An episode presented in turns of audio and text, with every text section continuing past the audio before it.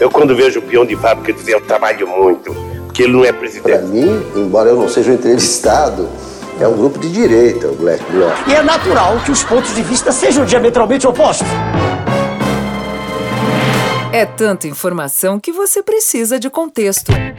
Alexandre Borges. Parece que na verdade foi uma grande pegadinha. Bruno Garchagen. Eu sou um homem do povo, mas não gosto de samba, não. E Felipe Moura Brasil. Que vai aparecer de brisolista para reclamar da gente por causa desse comentário vai ser uma coisa louca. Comentam as notícias da semana para você agora, enquanto ainda não arrumaram uma casa em Miami. No programa desta semana, invadimos as praias do Rio de Janeiro para contextualizar os arrastões cujos criminosos contam com o apoio da esquerda mimimi e que fazem vítimas de várias cores e classes sociais. Também contextualizamos a mal contada história do garoto muçulmano do Texas, que ainda não se sabe se falhou ao criar um relógio ou uma bomba. Também atravessamos o Atlântico rumo à velha Albion para comentar a eleição do mais novo líder do Partido Trabalhista Inglês, o socialista radical Jeremy Corbyn, que, se Deus quiser, vai afundar de vez o Partido Trabalhista. Sejam bem-vindos a mais um programa Contexto.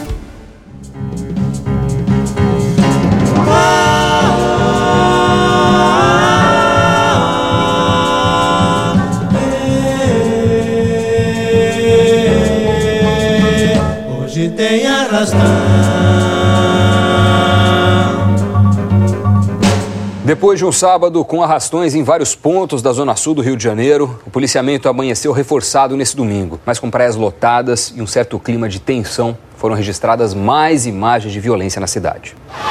Na praia do Arpoador, na zona sul do Rio, uma equipe da Globo News flagrou uma tentativa de assalto. Depois de roubar um celular, esse jovem foi apreendido por um policial militar com a ajuda de outros banhistas e agentes da Guarda Civil. Em Copacabana, uma moradora filmou o momento em que um grupo corria pela Avenida Nossa Senhora de Copacabana. Os arrastões voltaram a acontecer no Rio de Janeiro, nos bairros de Ipanema, Maitá e Botafogo, no último dia 19 de setembro, o que gerou uma grande discussão pública que, na verdade, já vinha de semanas anteriores, porque a PM vinha fazendo um certo cerco aos ônibus em acessos à Zona Sul e a abordagem policial contra uma população pobre e eventualmente negra sempre desperta a ira dos militantes, que, no entanto, nunca reclamam de outras abordagens do poder público diante de suspeitos de outras coisas. Então, eu escrevi um artigo que começa por aí, por essa tese, que se chama Arrastão, modalidade olímpica incentivada pela esquerda, que viralizou aí nas redes sociais, porque eu disse que eu não bebo, né? E, no entanto, eu sou há anos frequentemente parado na blitz da Lei Seca no Rio de Janeiro, especialmente em saída de festa, porque os agentes do poder público também me prejulgam. Quer dizer, para eles, de certa minha aparência, meu modo de vestir, minha faixa etária, meu carro, local e a hora por onde eu passo,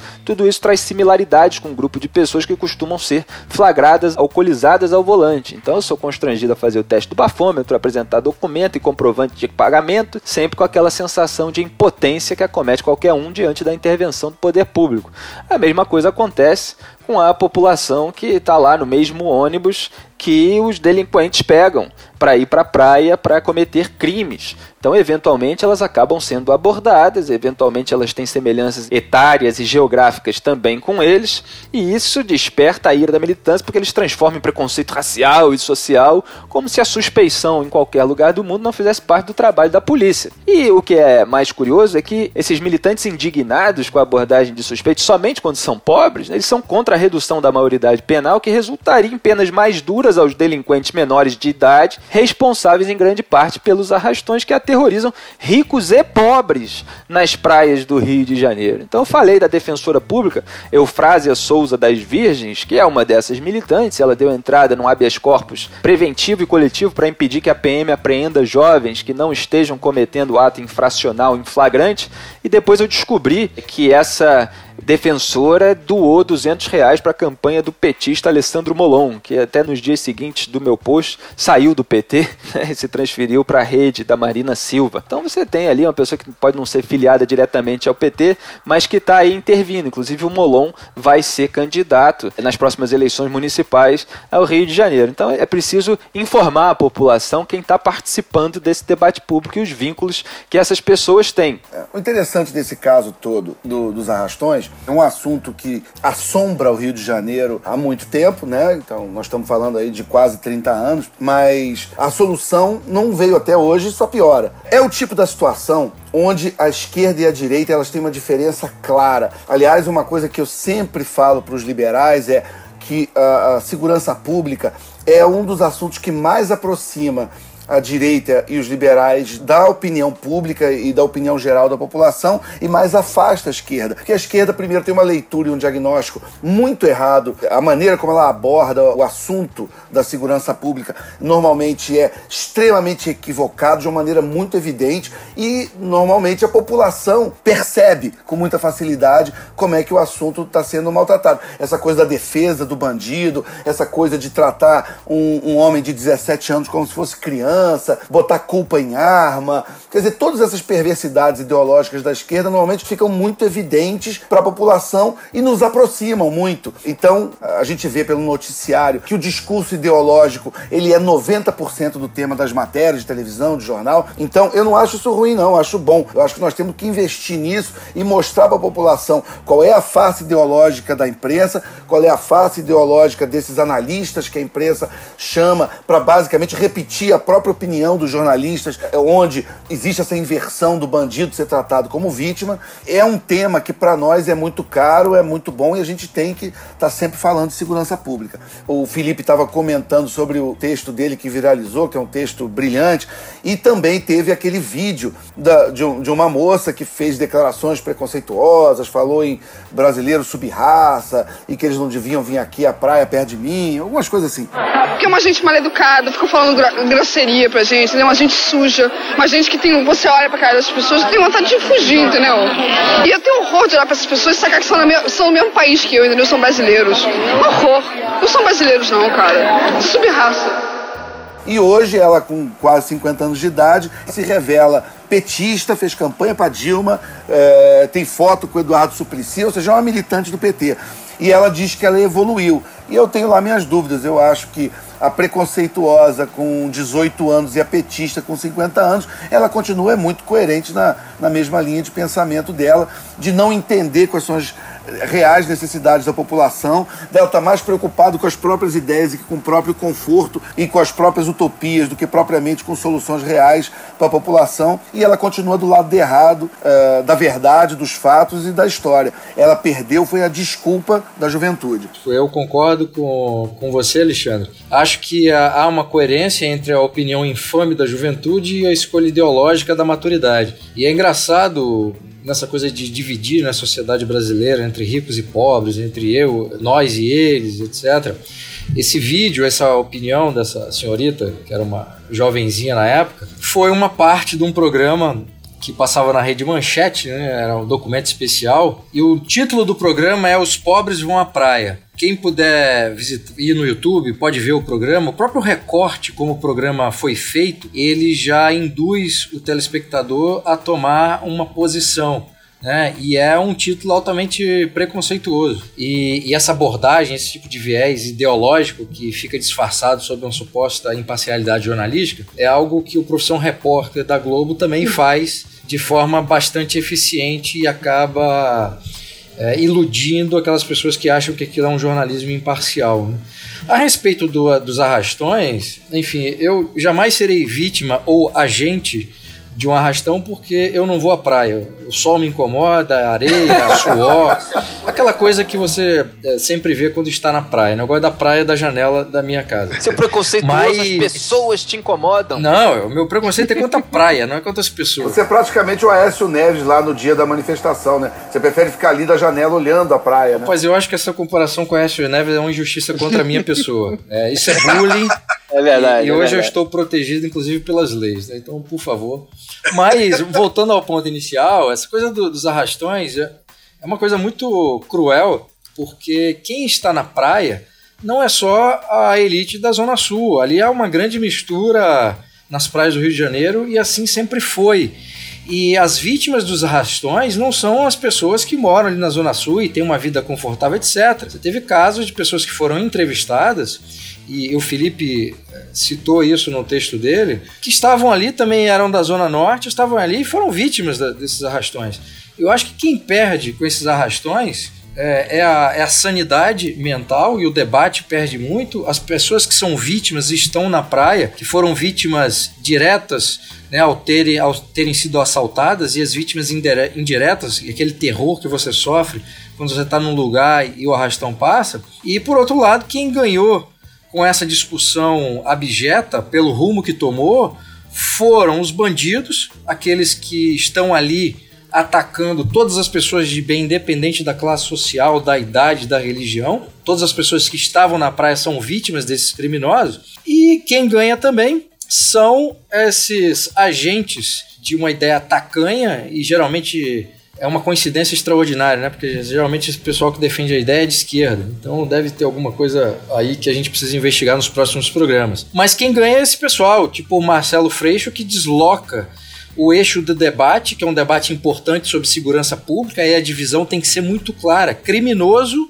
e as pessoas de bem, as pessoas que estão na praia independente da classe social, porque todo mundo é vítima disso. E é uma pena que tanto jornalistas e a imprensa de forma geral caiam nesse engodo, para não dizer né, uma parte da população que, por não procurar outras informações, acabam sendo engolidas por essa opinião dominante, que é uma opinião extremamente equivocada e ideologizada. É, e o pobre, ele é sempre o mais insultado e o mais alvejado, porque, em primeiro lugar, quando se diz que arrastão não é só caso de polícia, tem a ver com falta de acesso à educação, ao esporte, ao lazer, quando se atribui a criminalidade a um problema social, quando se legitima, você está, de certa forma, insultando as pessoas pobres, as pessoas que têm problemas sociais, mas escolhem a vida correta, a vida honesta, a vida longe do crime. Você disse muito bem sobre essas pessoas que não são exatamente da zona Sul, na praia, mas que foram também assaltadas, como a Edith Rodrigues Leal, de 21 anos, é, que teve um celular roubado, que é auxiliar de escritório e mora em Nilópolis, disse que nunca mais volta ao arcoador. Escreveu no Facebook dois posts que viralizaram, acredito que seja realmente dela. Escreveu assim: só para explicar melhor, a menina do short branco sou eu, ganho menos de mil reais, graças a Deus já terminei de pagar meu celular, que foi parcelado em 10 vezes na época que o comprei, e o aparelho está longe de ser um iPhone 6. Ainda assim, mesmo que eu fosse a Patricinha que todos pensam que eu sou, ninguém teria o direito de me roubar. Roubar é crime. Se você é pobre, não roube. Faça como eu, que trabalho de segunda a sábado e tente crescer sem fraudar ninguém, nem mesmo o governo, pois pago meus impostos. É isso aí, Edith. Parabéns. A gente tem que combater esse pessoal que justifica os crimes. E ela ainda escreveu no outro post, no final dele, fez uma pergunta ótima: se o Pivete, ele, né, no caso era o Pivete, não responde por seus atos, seus pais não respondem pelos atos dele e o governo também não, quem é que vai responder? Eu? Isso é sensacional. No Brasil, Brasil, quem responde pelos atos dos bandidos são as próprias vítimas. É um absurdo isso é a mentalidade esquerdista que a gente tenta combater, mostrando para a população que nós estamos do lado da população e essa gente está do lado dos bandidos. É, e é preciso uma profunda ignorância do como é a praia do Rio de Janeiro para imaginar que no arpoador, no domingo, com aquela quantidade de gente que está ali lotando a praia, que a maioria ali é de, é de ricos. Quem mora no Rio de Janeiro sabe que os ricos não estão exatamente ali naquela hora. Então quem é que está tendo celular roubado, quem é que está tendo carteira surrupiada e, e também sofrendo violência, sendo empurrado empurrados, sofrendo socos ou facadas, é a população pobre. É, são essas pessoas que estão sendo vítimas da violência.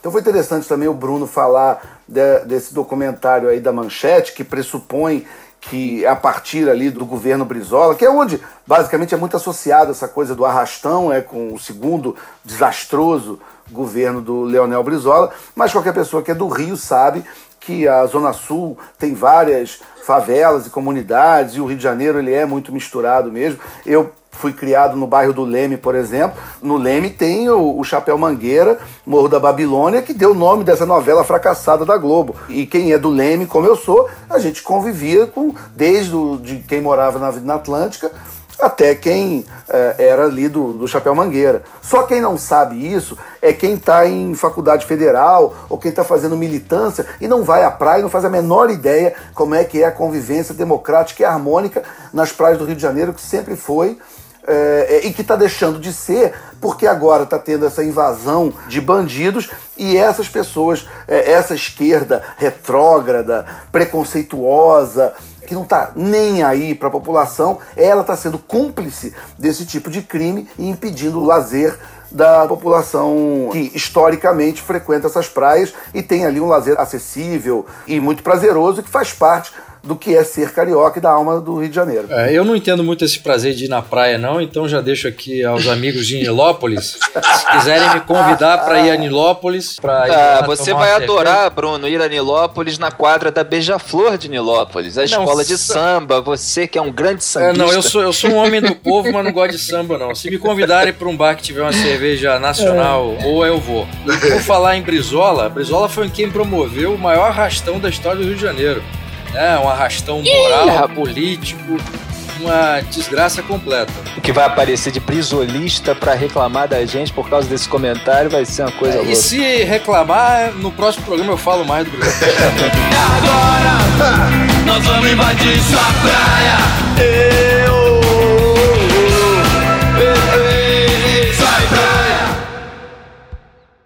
E nos Estados Unidos, um menino de 14 anos, muçulmano, filho de sudaneses, chamado Ahmed Mohamed, foi envolvido numa polêmica que tomou conta da imprensa durante os últimos dias, envolveu até o presidente Barack Obama.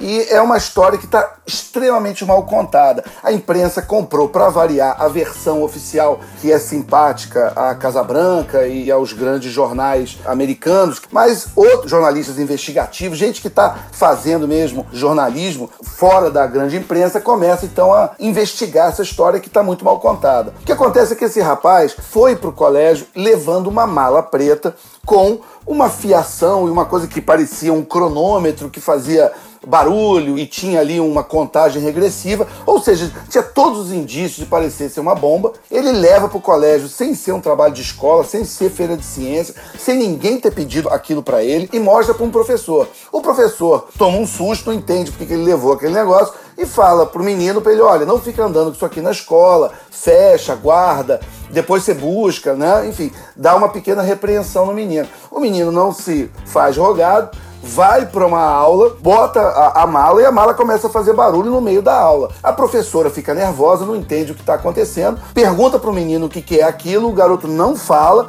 fica aquela situação. Aí ele sai, vai para vai a coordenação, vai para a diretoria da, da escola. A escola também pergunta para ele o que que tá ali, ele não responde, chamam a polícia, a polícia chega, pergunta, ele também não esclarece, aí eles vão para delegacia e só na delegacia, quando aparece a família, aparece o pai, é que fica se sabendo que aquilo ali era então um relógio para um projeto que ele teria feito. Bom, nós estamos falando a partir de relatos de testemunhas, mas como é um caso que tem segredo de justiça porque envolve um menor, a legislação americana não deixa que os detalhes do processo se tornem públicos. Então a gente escuta versões, né? E aí, quando essa história apareceu no noticiário, ele já recebeu um convite do Barack Obama para visitar a Casa Branca. Ele tá, agora está sendo tratado como um mini Einstein, é um muçulmano em nome da ciência, mas ele, por estar no Texas, aquele lugar lá de brancos, cristãos, rednecks, é, supostamente racistas, e, pelo menos aos olhos da grande imprensa, esse menino teria então sofrido preconceito. E aí o, o Mark Zuckerberg do Facebook já ofereceu um estágio, o Twitter ofereceu um estágio, ele já ganhou milhões de presentes, já tem um fundo que já depositaram todo o dinheiro para ele fazer até o final da faculdade. Mas essa história realmente ela é muito mal contada. Por quê? Primeiro, quando as fotos do artefato que ele montou se tornaram públicas, todo mundo que é mais ou menos versado em eletrônica achou que aquilo ali não tem nada de um projeto caseiro de relógio. Então hoje, o que parece é que basicamente o pai dele que é talvez o personagem mais importante dessa história, é um sudanês, ativista político das causas muçulmanas.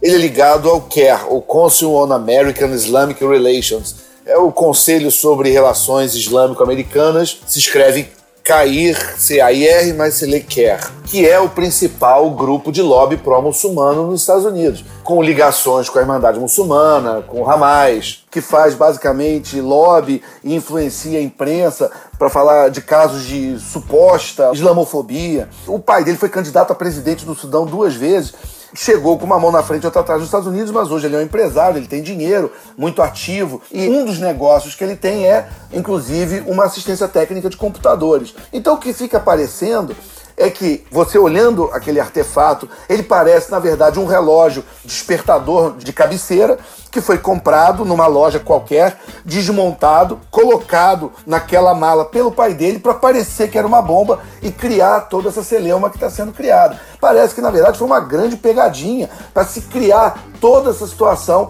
para, mais uma vez, reforçar a narrativa de que existe um preconceito contra os islâmicos, que é uma coisa que o, o senhor Barack Hussein Obama se preocupa muito e é um tema que é muito caro a ele. O fato é que essa cidade onde aconteceu esse caso, que é Irving, no Texas, é uma das cidades etnicamente mais diversas do país. Só para vocês terem uma ideia, na escola desse menino, do, do Ahmed, só 6% dos alunos são brancos. E na cidade inteira, só 30% dos habitantes da cidade são brancos. Então é difícil você caracterizar, por exemplo, essa cidade como uma cidade dentro do, do que se imagina de uma cidade de brancos, racistas, é, e como se esse rapaz fosse uma novidade por ele ter pele escura, quando na verdade os não brancos da cidade são a grande maioria. Então é tudo muito mal contado, vamos esperar aí as próximas revelações que as investigações vão mostrar. Os professores e a direção da escola estão todos muito assustados e eles não estão falando com a imprensa. A Casa Branca e toda a imprensa tirou todas as conclusões a partir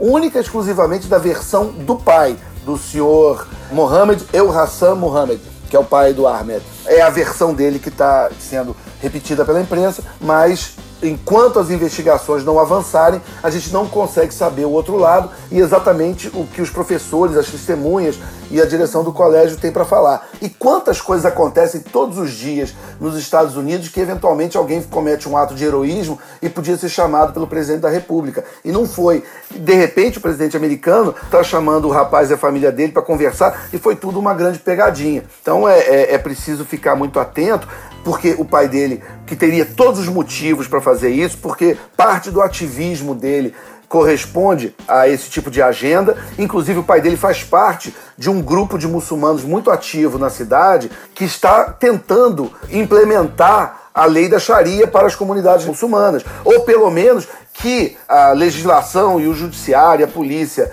da cidade faça algum tipo de acordo para que alguma parte da lei da Sharia, da lei islâmica, seja aceita na cidade, o que é uma coisa totalmente incompatível com a Constituição americana, né? Uma coisa que não faz nenhum sentido, mas faz sentido para um ativista muçulmano como o pai dele, que é ligado a essa entidade que recebe dinheiro e é bancada pela Irmandade Muçulmana junto com o Hamas. Né? Todos os indícios aí de uma história mal contada ou uma ação de marketing de guerrilha para avançar uma agenda política. Agora tem dois aspectos interessantes assim. Se foi uma tentativa falhada de construir uma bomba, vai ficar muito mal para a presidência da República e vai ficar muito mal para todos aqueles que transformaram o jovem Zito numa espécie de herói. Se for um relógio mal construído, também vai pegar muito mal porque o menino foi incapaz, inclusive, de fazer um relógio. Nas duas hipóteses, a coisa toda vai ficar muito ridícula, porque era um garoto que foi incapaz de fazer duas coisas que aparentemente é muito simples de fazer,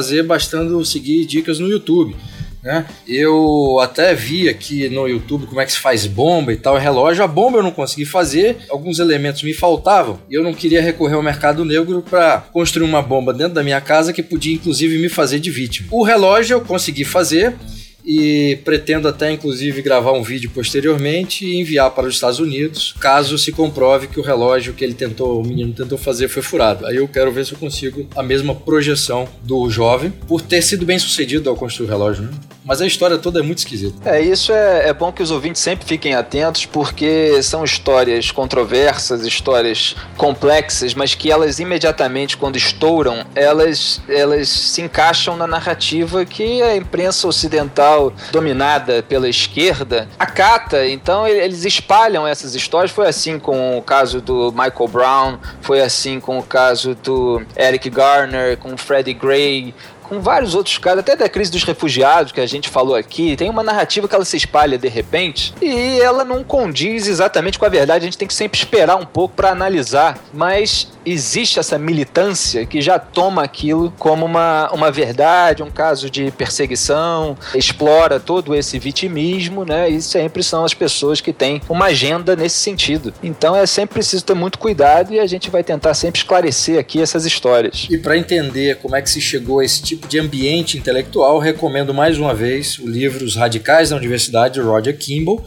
que mostra como é que esse tipo de mentalidade foi inserida e depois disseminada nas universidades americanas. E em paralelo também é interessante que as pessoas conheçam como é que foi o caso do Watergate, que o Watergate é um divisor de águas na história do jornalismo. Porque quando aqueles dois repórteres fazem uma investigação e conseguem a renúncia de um presidente popular como era o Nixon, que tinha ganhado uma reeleição de lavada em 72, uma parte do jornalismo resolveu achar que a função de vida deles era fazer militância e, e criar esse tipo de acontecimento onde o jornalismo deixava de ser um investigador da história e dos fatos e passava a ser protagonista da história.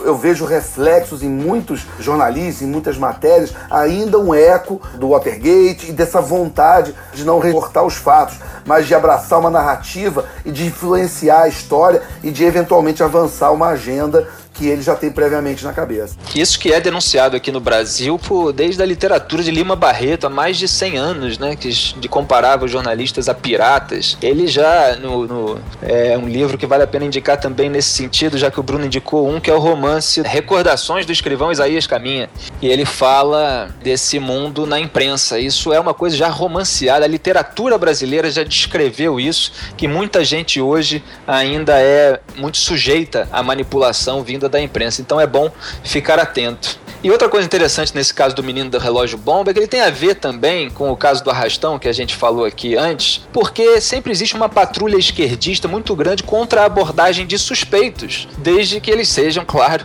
pertencentes a essas minorias protegidas pelo discurso esquerdista. Então existe uma necessidade, uma necessidade do mundo real de se abordar suspeitos. Se há uma suspeita de bomba, seja criança, seja um idoso, seja negro, seja branco, seja rico, seja pobre, as pessoas que são suspeitas de cometer um crime, elas têm que ser abordadas pela polícia. A polícia precisa proteger a sociedade e, a, e, a, e parte da proteção é feita pela suspeição. Você precisa abordar as pessoas que estão na iminência de cometer crimes ou que se suspeita que elas possam fazer isso, porque senão depois também as pessoas reclamam que a polícia não conteve o, o suposto terrorista, o assassino, o estuprador, quem quer que seja. Então as pessoas precisam ser abordadas, mas sempre isso é recorrente na imprensa. Se você tem uma abordagem contra suspeitos que fazem parte da minoria protegida pela esquerda, existe uma gritaria danada, entendeu? Como se isso fosse a pior coisa do mundo e como se isso não protegesse essas próprias pessoas que gritam. É, essa é a própria definição do policiamento ostensivo, né? É, em nome da preservação da ordem pública, as forças policiais elas não ficam de braços cruzados apenas esperando que pessoas morram ou sofram é, violência, crimes hediondos. No Brasil, por exemplo, isso é uma função das polícias militares, é de fazer o policiamento ostensivo para evitar o crime, que deveria ser um objetivo comum e partilhado por todos, inclusive por essa, esses supostos intelectuais e ativistas e militantes que deviam ter a mesma preocupação com a segurança que o resto da população tem. Alô, Mangueires? É a Cristolina, mulher do Luiz Canela? Aqui é Mumu, ô mago. Isso. Não, tô procurando a Bombs. Não tá aí? E Cacilda, então tá aqui. Não se preocupe, dona Alma. Não existe nenhuma bomba aqui no colégio. Isso tudo foi um trote. É isso aí, turma. Foi um trote de algum engraçadinho. Já que estamos falando dessa vitimologia, gritaria e alegados casos de islamofobia, o pré-candidato a presidente dos Estados Unidos pelo Partido Republicano, o Dr. Ben Carson, ele, numa entrevista recente, caiu, vamos dizer assim, numa pegadinha do jornalista, do entrevistador, onde ele pergunta se a fé faz diferença ou se interessa saber a fé e a religião do candidato. E o Dr. Ben Carson diz o seguinte: que desde que aquela fé não seja inconsistente com a Constituição americana, ele não vê problema. O jornalista, já sacando para onde a conversa ia, ele estava direcionando a conversa para esse lado, ele pergunta: ah, mas se o candidato for muçulmano? E ele fala assim: olha, se ele respeitar a lei da Sharia, a lei da Sharia é, evidentemente, inconsistente com a Constituição americana, aí realmente tem problemas. Eu, por exemplo, não teria como apoiar. Bom, aí a imprensa agora está fazendo um carnaval em cima disso,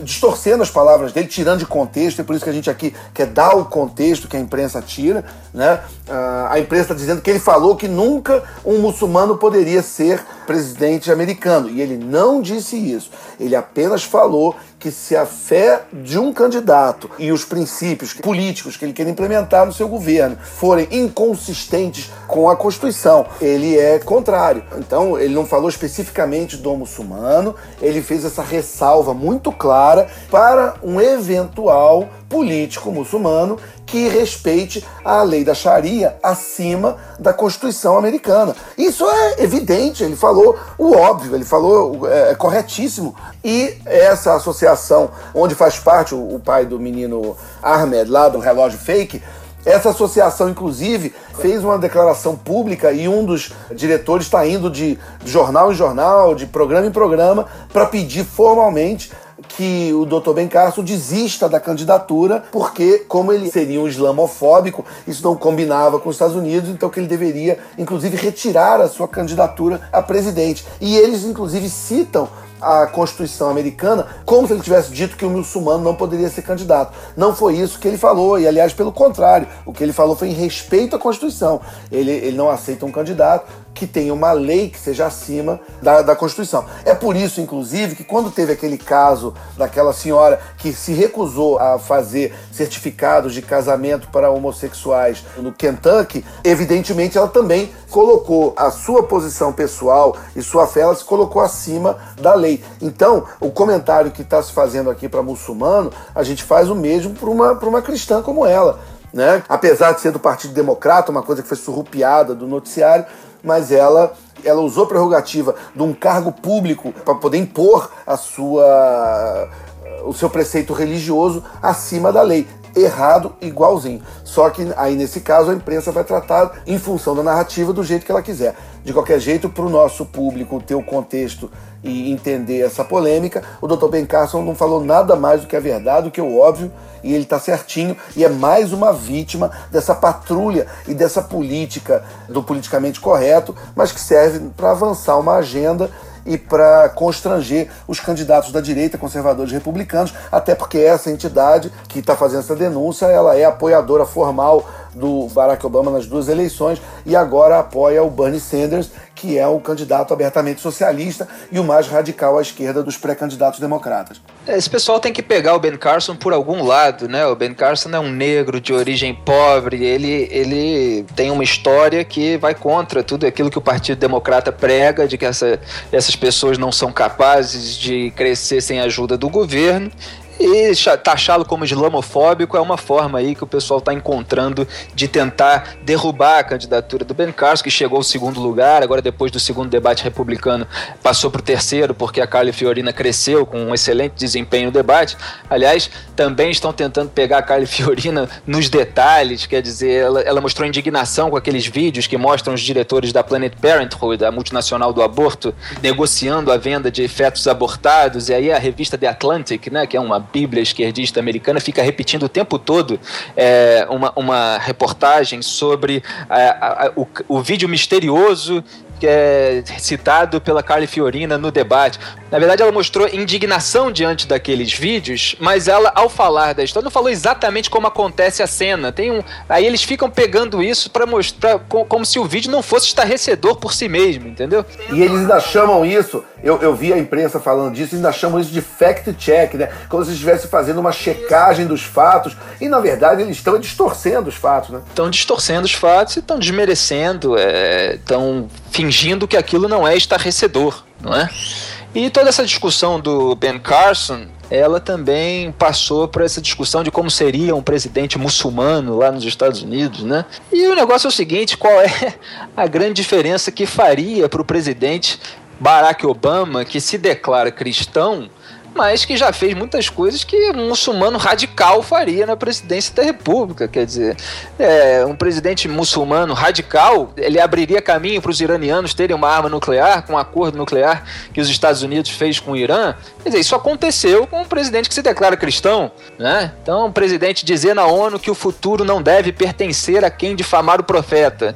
Isso é o que você esperaria de um presidente muçulmano, um presidente muçulmano radical? Isso Barack Obama fez. Né? Ele também disse como é que é que o som mais bonito que ele já ouviu é a chamada oração da manhã. É, também já aconteceu que ele, um, um, presidente muçulmano radical retiraria as tropas americanas do Iraque e abriria caminho para o avanço do Estado Islâmico e da Al-Qaeda. Isso Barack Obama fez. Então, qual seria a diferença de um presidente islâmico né, para o Barack Obama? Talvez ele fosse até mais moderado principalmente se respeitasse a Constituição acima da Sharia. É, até teve uma, um debate na TV americana onde um, um, um defensor do Obama falou: ah lá, vem de novo esse pessoal questionar se o Obama é cristão ou não é, aí tava nervoso, e aí um outro debatedor falou assim: olha, no dia que ele começar a agir como cristão, ninguém vai mais duvidar de, de, qual é a fé dele, né? Claro, isso é igual Dilma Rousseff aqui, quer dizer, o discurso não condiz com a prática. Bom, esse programa, então, para mim está sendo muito importante, especialmente porque só agora que eu descobri que o Barack Obama formalmente não é muçulmano, porque eu achei que ele fosse desde que foi eleito, é, inclusive por essas medidas que o Felipe citou aqui.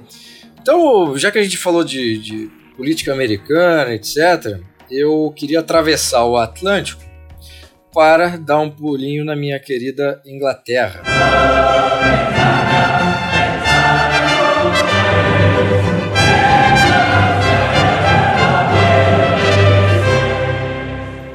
Na Inglaterra, como todos já devem saber, os socialistas pira. O ultra mega blaster esquerdista Jeremy Corbyn, que é parlamentar há três décadas, venceu a disputa com 59% dos votos e tornou-se o novo líder do Partido Trabalhista inglês. Né? E isto, obviamente, não é uma coisa boa nem para o Partido Trabalhista, nem para a Inglaterra. Algumas das informações né, que enriquecem o currículo desse senhor é que ele é um grande admirador da segunda fase, daquela fase final mais radical do Hugo Chávez, né, e o legado extremamente virtuoso, como todos nós sabemos, de faltar papel higiênico, inclusive na Venezuela. Ele é um grande também admirador da cleptocracia autoritária do Vladimir Putin né, na Rússia e tem acusado a OTAN de ter sido responsável pela invasão na Ucrânia. Né? Ele também uh, já fez alguns comentários elogiosos em relação ao Hamas. E... Que beleza, hein? É, um grande sujeito. Né? Que currículo, que maravilha. E, obviamente, se colocando contra Israel, admirador também do Siriza, né, o Partido Radical de Esquerda lá da, da Grécia, que, enfim, tem feito da Grécia o que a Grécia é hoje, ou tem piorado né, o que a Grécia é hoje. E também ele é anti-americano, é anti-Israel, anti-OTAN, é, contra a União Europeia, blá blá blá. E para né, cereja do bolo, do bolo comunista, obviamente, ele chegou a repreender o Partido Comunista Chinês por aquilo que ele considerava um excesso de livre mercado. É, então você vê que é um, um, cidadão extremamente simpático, virtuoso, com a cabeça no lugar, mereceu um grande perfil na revista Economist, de onde eu retirei essas informações, e tem sido analisado também pelas outras revistas inglesas, como a Spectator, é um, é um sujeito extremamente perigoso. É, não tem hoje nenhuma representação, embora já seja parlamentar há três décadas, em termos nacionais é irrelevante né, para conquistar votos. E pode fazer com que o Partido Trabalhista, se Deus quiser, se torne ainda mais irrelevante do ponto de vista de voto, quer dizer, perca mais votos do que já perdeu na eleição passada. Eu não achei que eu fosse presenciar isso, mas por incrível que pareça, o Jeremy Corbyn ele faz o Ed Miliband, é, Ed Miliband que, que perdeu a última eleição para David Cameron, parecer um moderado. Enfim, essas são as notícias da Inglaterra e eu espero que ele seja muito mais bem sucedido na liderança do Partido Trabalhista, porque o sucesso dele é o fracasso do Partido Trabalhista inglês. E aí, passa a régua no Partido Trabalhista e aí o Partido Liberal pode voltar das cinzas e o debate político na Inglaterra retornar ao que era até o século XIX, com os conservadores liberais sendo as duas grandes forças políticas do país. Só complementando o currículo desse senhor, ele também, evidentemente, ele é muito simpático ao Irã. Ele não só é figurinha fácil na TV da Rússia e na TV do Irã, como ele, inclusive, já teve um programa dele de TV na televisão estatal do Irã. E não convidou Jandira Fegali, Maria do Rosário? Pois é, né? Ele tinha que ter chamado esse pessoal, porque eu acho que daria, é, é daria um debate quase do tipo daquele debate lá do Sakamoto com. Como é que chama? É, Havana Connection, um negócio assim. O Corbyn, então, ele defende a, a reestatização de tudo que foi privatizado na Inglaterra. Então, ele quer que todas as escolas sejam estatais, ele quer que todas as estradas. Ele quer voltar às minas de carvão do jeito que elas eram antes da Tati. Ele é muito ligado à comunidade muçulmana da Inglaterra e ele, obviamente, está junto deles contra tudo e qualquer coisa que Israel esteja envolvido. Inclusive, ele é um dos que acredita nas teorias conspiratórias que falam que Israel e uma, uma conspiração sionista judaica é que estaria por trás do atentado nas Torres Gêmeas e mais quase todos os, os atentados, inclusive a própria Inglaterra foi vítima de um atentado terrorista horroroso, e ele também culpou a OTAN, o Ocidente, Israel e todo mundo menos quem perpetrou. É espantoso como ele consegue ser uma caricatura extrema de todos os defeitos da esquerda. E ele é tão radical que quando Tony Blair soube da eleição dele, ele declarou que o Corbyn poderia ser o fim do Partido Trabalhista. Então, Tony Blair, hashtag tamo juntos na torcida, que o Corbyn acabe de uma vez por todas e varra da face da terra o Partido Trabalhista inglês. É, esses esquerdistas caricatos, extremos, eles servem para fazer isso que o Bruno disse, que é os outros esquerdistas parecerem moderados. Né? Isso aqui no Brasil é a função do PSOL, do PCdoB, fazer o PT parecer moderado, assim como na mídia, a MSNBC nos Estados Unidos, a emissora mais obamista, existe para a CNN parecer moderada.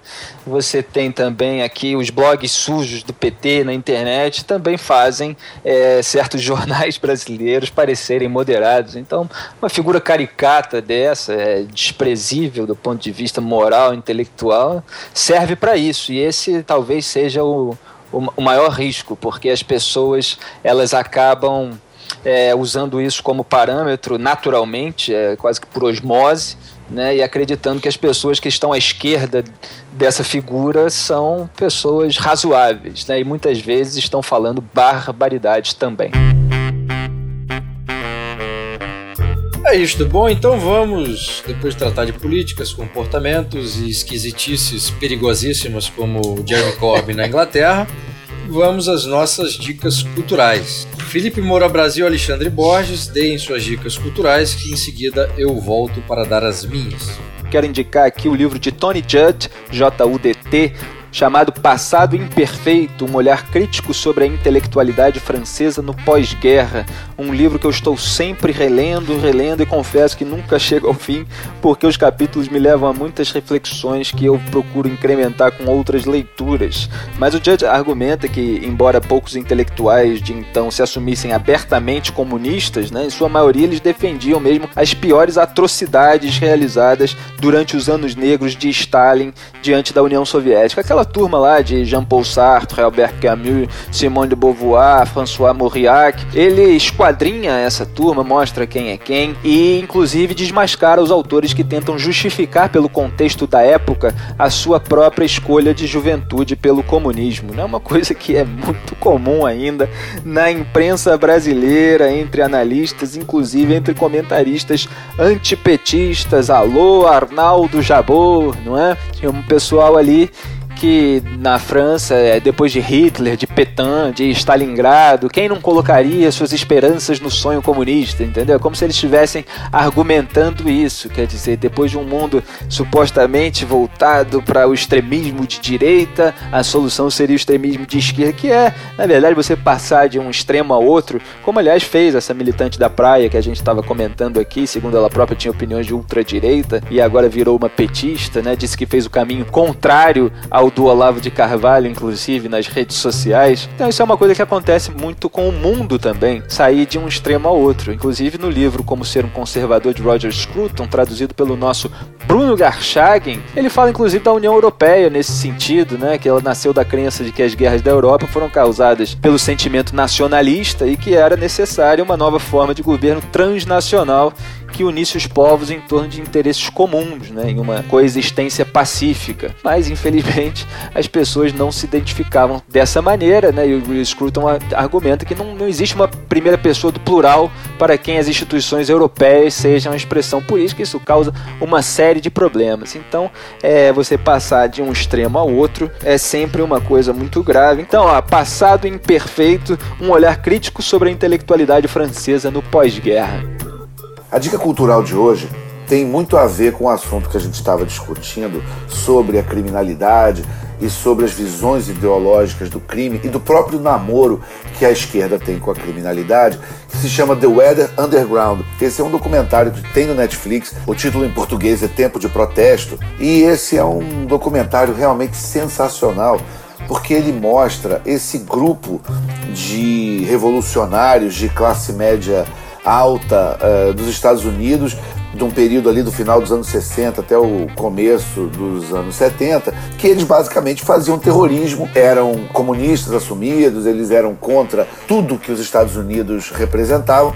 Os dois líderes desse movimento eram o casal Bill Ayers e a Bernadine Dorn, que são basicamente dois dos mais importantes revolucionários de esquerda da história americana e da casa deles é que foi lançada a carreira política do Barack Obama. Mas o documentário vai tratar das origens do movimento, vai tratar da história do Bill Ayers, da Bernardine Dorr e de tudo que eles fizeram naqueles anos, e vale muito a pena ver. É uma aula de política para entender o mundo como é hoje, para entender quais são as raízes ideológicas dessa turma aí que hoje comanda uma parte considerável da política americana, da cultura pop, das universidades. Não deixa de dar uma olhada, não deixa de conferir, tá lá no Netflix, The Weather Underground ou Tempo de Protesto, e ele complementa muito bem o que você assistiu no documentário, que foi a dica do programa anterior, que foi o 2016 do Dinesh Souza. Você assistindo o The Weather Underground e assistindo o 2016, esses dois documentários eles dão um painel muito interessante sobre a chamada New Left, a nova esquerda, e basicamente você entende a configuração do, da política mundial do final dos anos 60 para cá. The Weather Underground, fica a dica. E eu começo então dando uma dica de livro. O livro chama-se A Filosofia Política de Edmund Burke, da professora portuguesa Ivone Moreira. Um livro sensacional que eu acabei de ler recentemente para quem quer entender o que é, o que significa as dimensões da filosofia política de Edmund Burke, este é o livro. É um livro que é uma tese de doutorado que foi defendida no Instituto de Estudos Políticos da Universidade Católica Portuguesa, onde a professora e agora doutora Ivone Moreira também é professora e onde eu fiz o meu mestrado em Ciência Política e Relações Internacionais. Livro excelente, foi publicado em Portugal pela editora Aster. E a minha dica de série de hoje, não é filme, mas uma série, é uma série chamada Upstairs Downstairs. Tem duas versões dessa série, uma que foi exibida na TV inglesa entre 1971 e 1975 com cinco temporadas, e a segunda que foi exibida entre 2010 e 2012, duas temporadas apenas. E é uma série que retrata a vida de uma família e os empregados, daquele mesmo jeito que os ouvintes que já viram ou leram alguma coisa sobre Dalton Abbey, acontece daquela forma em Londres, essa casa, e a série se passa no período do início do século XX, entre 1903 e 1930. E se alguém é, seguir a minha dica né, e vir essa, essa série, vai notar várias semelhanças entre as histórias, não exatamente as histórias, mas todo o ambiente e a forma como se dá né, a, as relações entre os patrões e empregados na Inglaterra do século passado, vai notar uma grande influência na série Dalton Abbey, que tem feito muito sucesso. Então essas são as minhas duas dicas deste programa. Bom, e o programa com o texto chega ao fim, muito assustado com o derretimento do real frente ao dólar, o que significa que a casa em Miami foi para o saco. Até o próximo programa. Contexto é um programa patrocinado pela CIA e por organismos internacionais que querem comprar a Amazônia e vender a Petrobras a preço de banana.